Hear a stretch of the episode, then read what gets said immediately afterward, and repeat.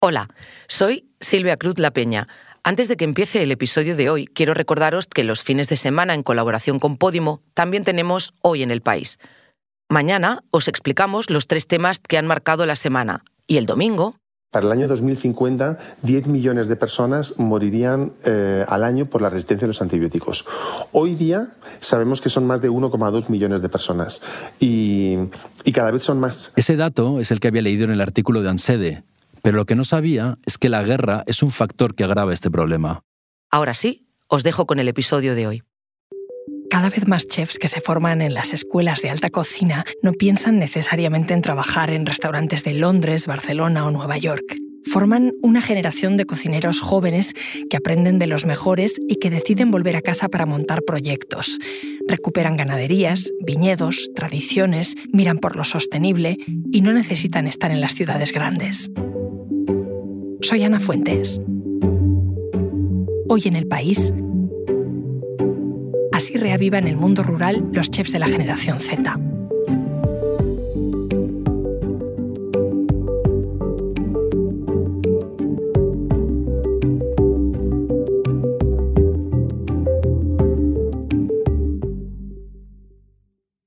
Hola, Almudena. Hola, Ana. Almudena Ábalos es mi compañera responsable del País Gastro, que es la sección más joven del país. Cuéntame antes de empezar, ¿qué estáis haciendo? Bueno, pues somos, como tú dices, una sección muy jovencita. Llevamos dos meses, casi dos meses, todavía no los hemos cumplido. Y hemos decidido aglutinar todos los contenidos de gastronomía que se publicaban en las diferentes secciones del periódico, como era El Viajero, El País Semanal o Ese Moda, en una sola sección. La hemos llamado Gastro y además de publicar lo que se publicaba antes, pues tenemos muchos nuevos contenidos. Somos un equipo que formado por Elena Poncini, por Paz Álvarez y por mí, tres apasionadas de la gastronomía. Y bajo este paraguas, pues contamos con El Comidista, que me imagino que le conoces. Es una de las webs pues, con más éxito desde hace más de 10 años, que sigue publicando todos los días recetas, artículos, vídeos.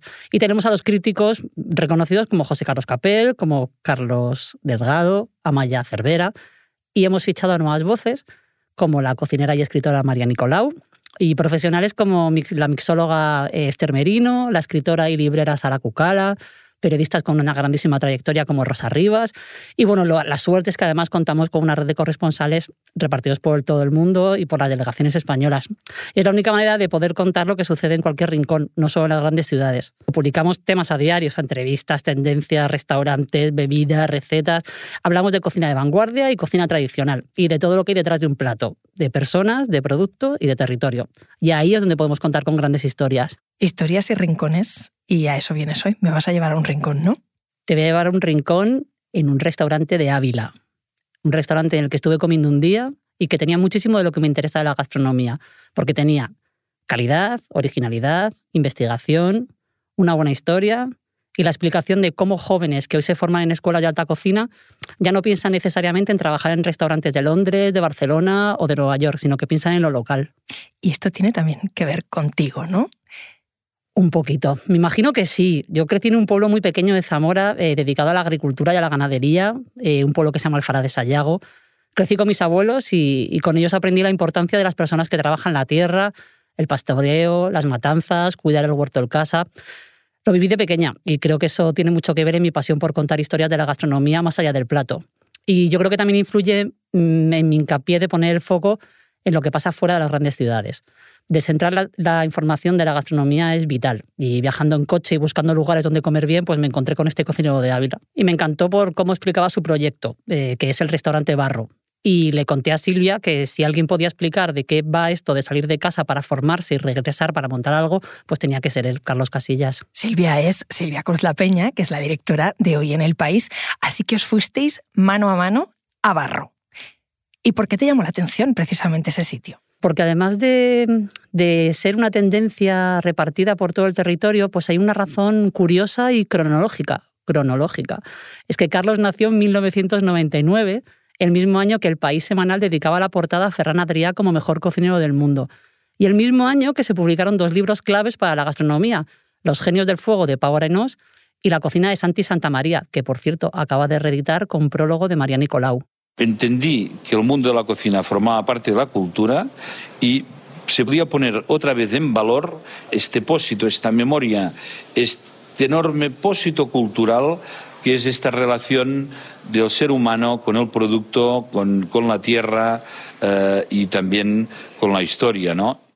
Hemos escuchado a Santi Santamaría, artífice de Can Faves, y te lo pongo, Ana, porque algunas de las cosas que decía el maestro desaparecido en 2011 eran el germen de muchas de las cosas que vimos en el restaurante de este joven de 23 años. Total, que Silvia y tú cogisteis el coche y os fuisteis a Ávila. Así es.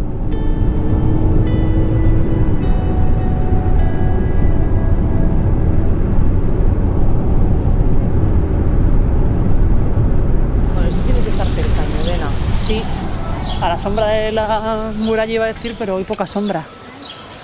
A ver, ¿qué pone aquí? A ver, mm, cada receta cobija un relato, trae consigo su propia memoria. Aquí hay una mesa sin mantel, pero también una vereda desde la que se intuye la viña, el huerto, la despensa. ¿La habrá escrito Carlos? Pues habrá que preguntárselo. Vamos a llamar. Hola chicas, bienvenidas a Barro. ¿Qué tal hola, el viaje? Carlos. Muy bien. Pues muy bien. Carlos, nos preguntábamos de quién era la nota que está ahí fuera escrita en la puerta de barro. Bueno, lo que tenemos ahí fuera es un fragmento de, de María Sánchez, escritora, que es amiga y colaboradora del proyecto, y le pedimos que escribiese un fragmento del día que vino con nosotros a la viña para narrar nuestra entrada y uno de los pases del melo. Así que ahí la tenemos contando y recibiendo a todas las personas que pasan por la puerta. Pues ahora enséñanos tú tu casa. Bueno, pues vamos a pasar si queréis por aquí. Esto es un poquito estrecho. Yo quiero que me hagas una foto de cómo es ese lugar. Pues como puedes oír, desde la entrada, todo es una declaración de intenciones. Desde el uniforme que llevan, que se lo hacen con tejidos recuperados, una diseñadora amiga suya, los zapatos de la huerta, la vajilla que crea una ceramista vecina, todo en barro tiene una historia de artesanía detrás. Lleva abierto tres meses, tiene un aforo de 12 personas, trabajan siete personas muy jóvenes con él y no solo es una buena historia, porque como le decía Silvia, hay mucho storytelling en la cocina, pero a veces luego descubres que no hay nada detrás de ese storytelling. Este no es el caso de Carlos, ni de muchos de esta jornada de cocineros que no llegan a los 30 años. Eh, nos dimos cuenta de que cuando se plantea un proyecto de entorno, se plantea desde algunos prismas en los que obviamente está el entorno y tenemos vajilla local, uniforme locales, producto local, pero la cristalería viene de Austria, porque Austria siempre ha sido el gran fabricante de cristales moderno. Y entonces, echando la vista atrás y pensando en esa historia, nos dimos cuenta de que en, joder, en la granja San Ildefonso hay una fábrica de cristales increíble. O sea que miraras donde miraras había detalles, todo cuidado. Es una cuestión de coherencia, como te digo, y de favorecer el entorno, de hacer crecer lo próximo, lo que tiene cerquita, pues desde el huerto de su amigo Luis, que es el que le provee de espárragos, hasta la cristalería en la granja de San Ildefonso. Lo que hablábamos antes, ¿no? del origen de la tierra, que nos permite saber de dónde viene, que Luis es un convencido de la agricultura ecológica y de prácticas biodinámicas, entonces la tierra no tiene ningún tipo de, de químico, dice que lleva 20 años con la misma tierra y, y 20 años libre de químicos, entonces más natural yo creo que, que imposible. Tiene la Tierra casi más años que nosotros, así que... Le veo el punto ecológico, la conciencia, pero eso cómo enlaza después con la cultura. Pues por ejemplo con la historia. Eh, es una maravilla escucharle, escucharle hablar de historia.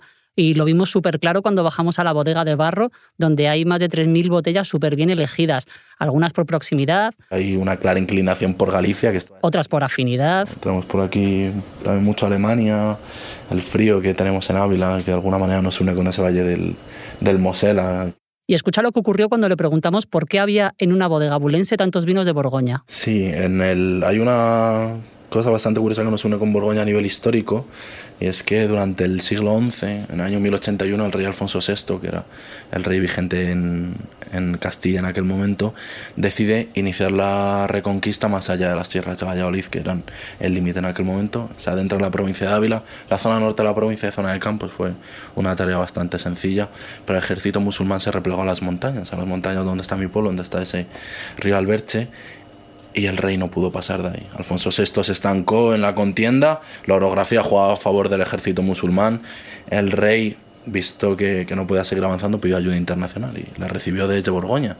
Vino Remundo de Borgoña, que era en aquel momento conde de Borgoña, se convirtió también en conde de Galicia después de la ayuda que prestó al rey y en el año 1083 consiguieron reconquistar lo que era la zona del Valle del Alberche. Entonces fundaron una abadía, que era la abadía de Santa María del Burgo Hondo, crearon una comarca, que es la comarca del Alto Alberche, y entonces como elemento de canonización decidieron comenzar a plantar viñedos. Y... Claro, lo que está haciendo ahí Carlos es ampliar, ¿no? Recoge una tradición que tiene muchos más matices, es más rica de lo que podamos pensar los que no sabemos, ¿no? Total, y además siempre sin olvidar lo propio. Porque es que una de las cosas más bonitas que nos pasó en Barro eh, fue verlo hablar de la viña que está recuperando y con la que quiere reivindicar los vinos de la Sierra de Gredos. La verdad es que es una cosa increíble lo que ha sucedido en Gredos, porque fue gracias a Comando G, unos chavales viticultores que apostaron por hacer vinos en Gredos cuando poca gente miraba ahí y de repente lograron 100 puntos Parker por su vino tinto rumbo al norte 2016 y ahí empezó un boom. Tratamos de hacer un proceso en el que respetemos al máximo la identidad del viñedo, pero siempre desde la frescura. Aquí tenemos un proceso muy concienzudo de, de, selección. Vamos grano a grano con, con, la uva cuando entra en bodega, seleccionamos el raspón únicamente maduro y luego fermentamos en barrica abierta. Son únicamente una barrica de 500 litros, saldrán unas 600 botellas. Esto no lo prueba nadie más que, que, las mesas con las que nos apetece compartir. Algo. No suena muy, muy democrático decir esto, pero la verdad que es un vino que, que no vendemos, da igual quién sea la mesa, les conozcamos o no. Cuando nos apetece compartirlo, cuando me apetece en este caso, pues se saca el vino y, y, bueno, es una bonita manera también de agradecer, es un vino de familia, es una bonita manera de agradecer que, que, venga la gente. Oye, pero te sale una sonrisa que has cogido la botella como si fuera un bebé. Es que es, es muy bonito, han sido joder, muchos años cuidando la viña con mi abuelo, muchos años de, de, pensar que se perdía, porque cuando yo no veía mi futuro en Ávila, esto tampoco entraba dentro de mi de mi planteamiento y estar ahora cuidándola, viendo cómo crece, viendo cómo se recuperan de los años de abandono y tenerlo en una botella, es que es, es, que es mágico. Es que... ¿Tú dirías que hay algo de nostalgia en esto de recuperar las tradiciones, la cercanía, el control de los procesos? Pues yo creo que no, que lo que hay es una revalorización, una recuperación de lo que sirve, una manera inteligente y concienciada de los ciclos de la vida, de la naturaleza. Yo creo que lo que mejor explica esta manera de entender la cocina y, y su entorno es al final de la comida. Cuando Carlos saca, en algunas ocasiones solo, no siempre, un vino que hizo su bisabuelo. Llegas a la mesa con una, con una dama juana. Sí. Y... y una pipeta.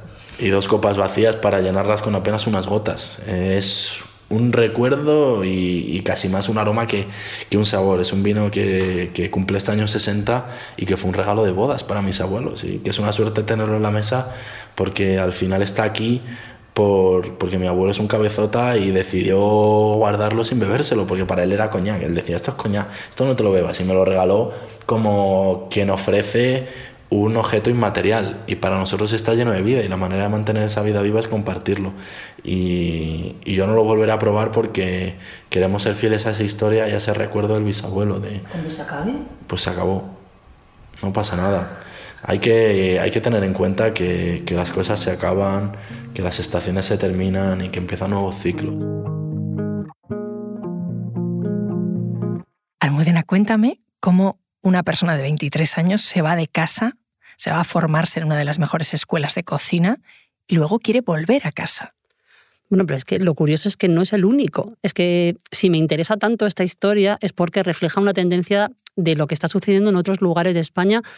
Pues mira, Monte en Asturias, Ama en Tolosa, Ceibe en Orense o Mesón Sabor Andaluz eh, en Alcalá del Valle en Cádiz.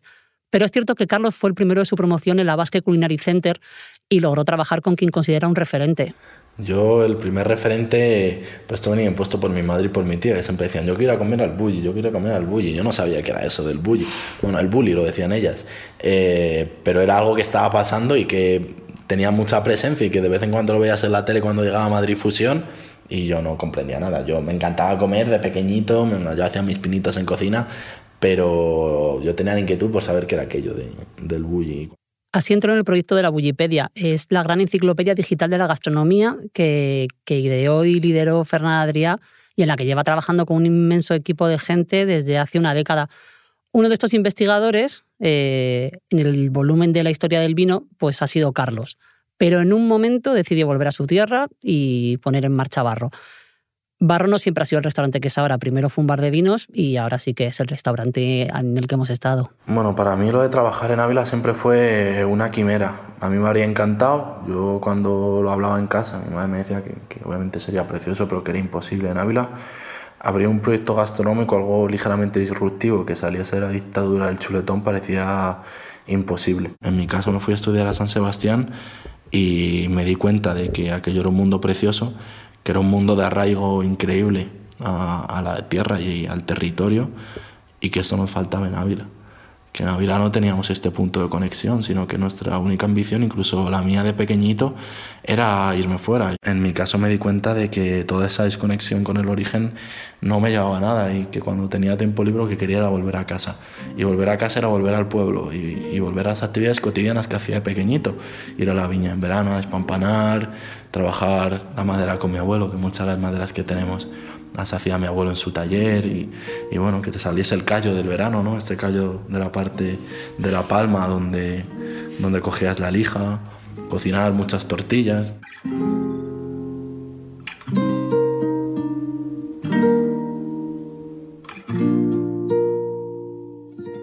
Así que Carlos ha aprendido de los grandes, de Adrià, de Santa María, pero ahora él le ha dado su propio toque, ¿no?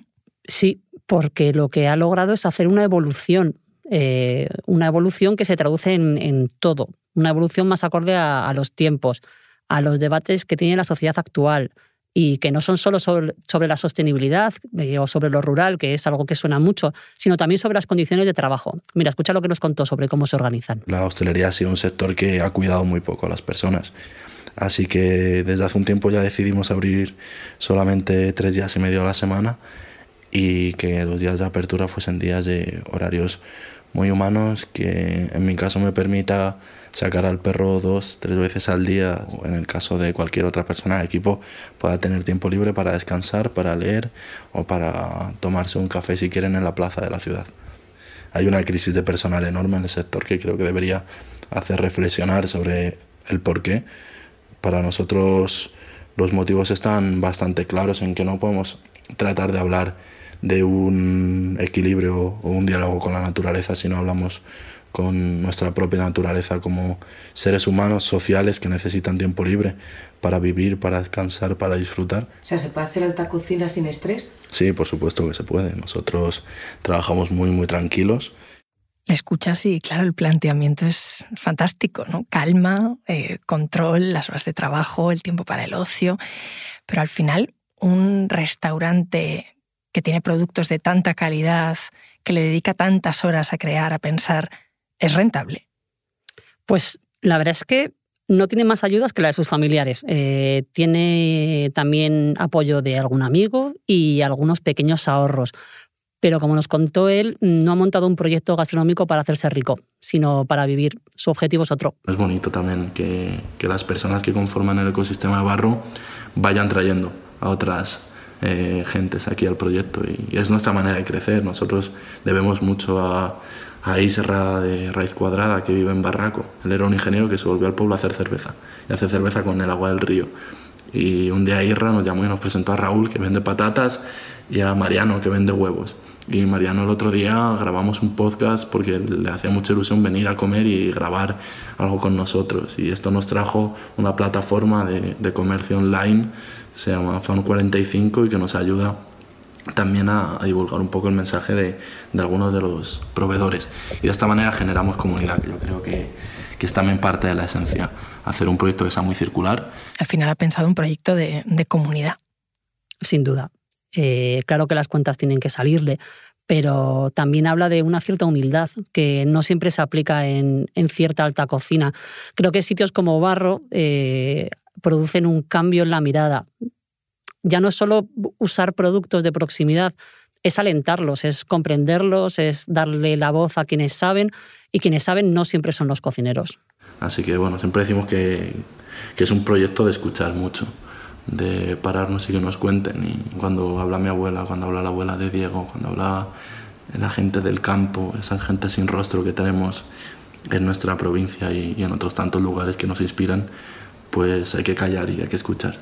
También merece la pena escuchar a, a esta nueva generación de cocineros tan jóvenes como Carlos. Sí, por eso quise traerlo al podcast. Porque creo que pensamos en la comida como algo que se saborea, se huele y se ve, pero es algo que también se piensa y se oye. Y por eso cuando Silvia le preguntó a qué sonaba su restaurante, Carlos no dudó ni un segundo Sacó el cuenco donde sirve el caldo. ¿Qué hay dentro? Son pelotitas de barro, unas pequeñas bolitas de barro horneado que al final dan, dan sonoridad y que nos llevan también a, al- a la génesis de nuestro propio nombre, ese barro que viene después de la lluvia. Y para nosotros era como hacer llover bolitas de barro para siempre recibir a las personas. Que de alguna manera sea esta lluvia cálida la que acoge para que a través de un caldo bueno, pues podamos permitir que la gente abrace la lluvia y, y, bueno, entre un poco en nuestro, en nuestro mundo. Almudena, gracias. Gracias, Ana.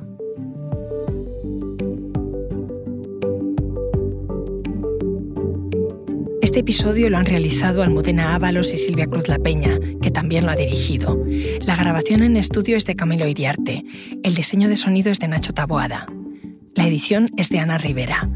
Yo soy Ana Fuentes y esto ha sido Hoy en el País. Mañana volvemos con más historias. Gracias por escuchar.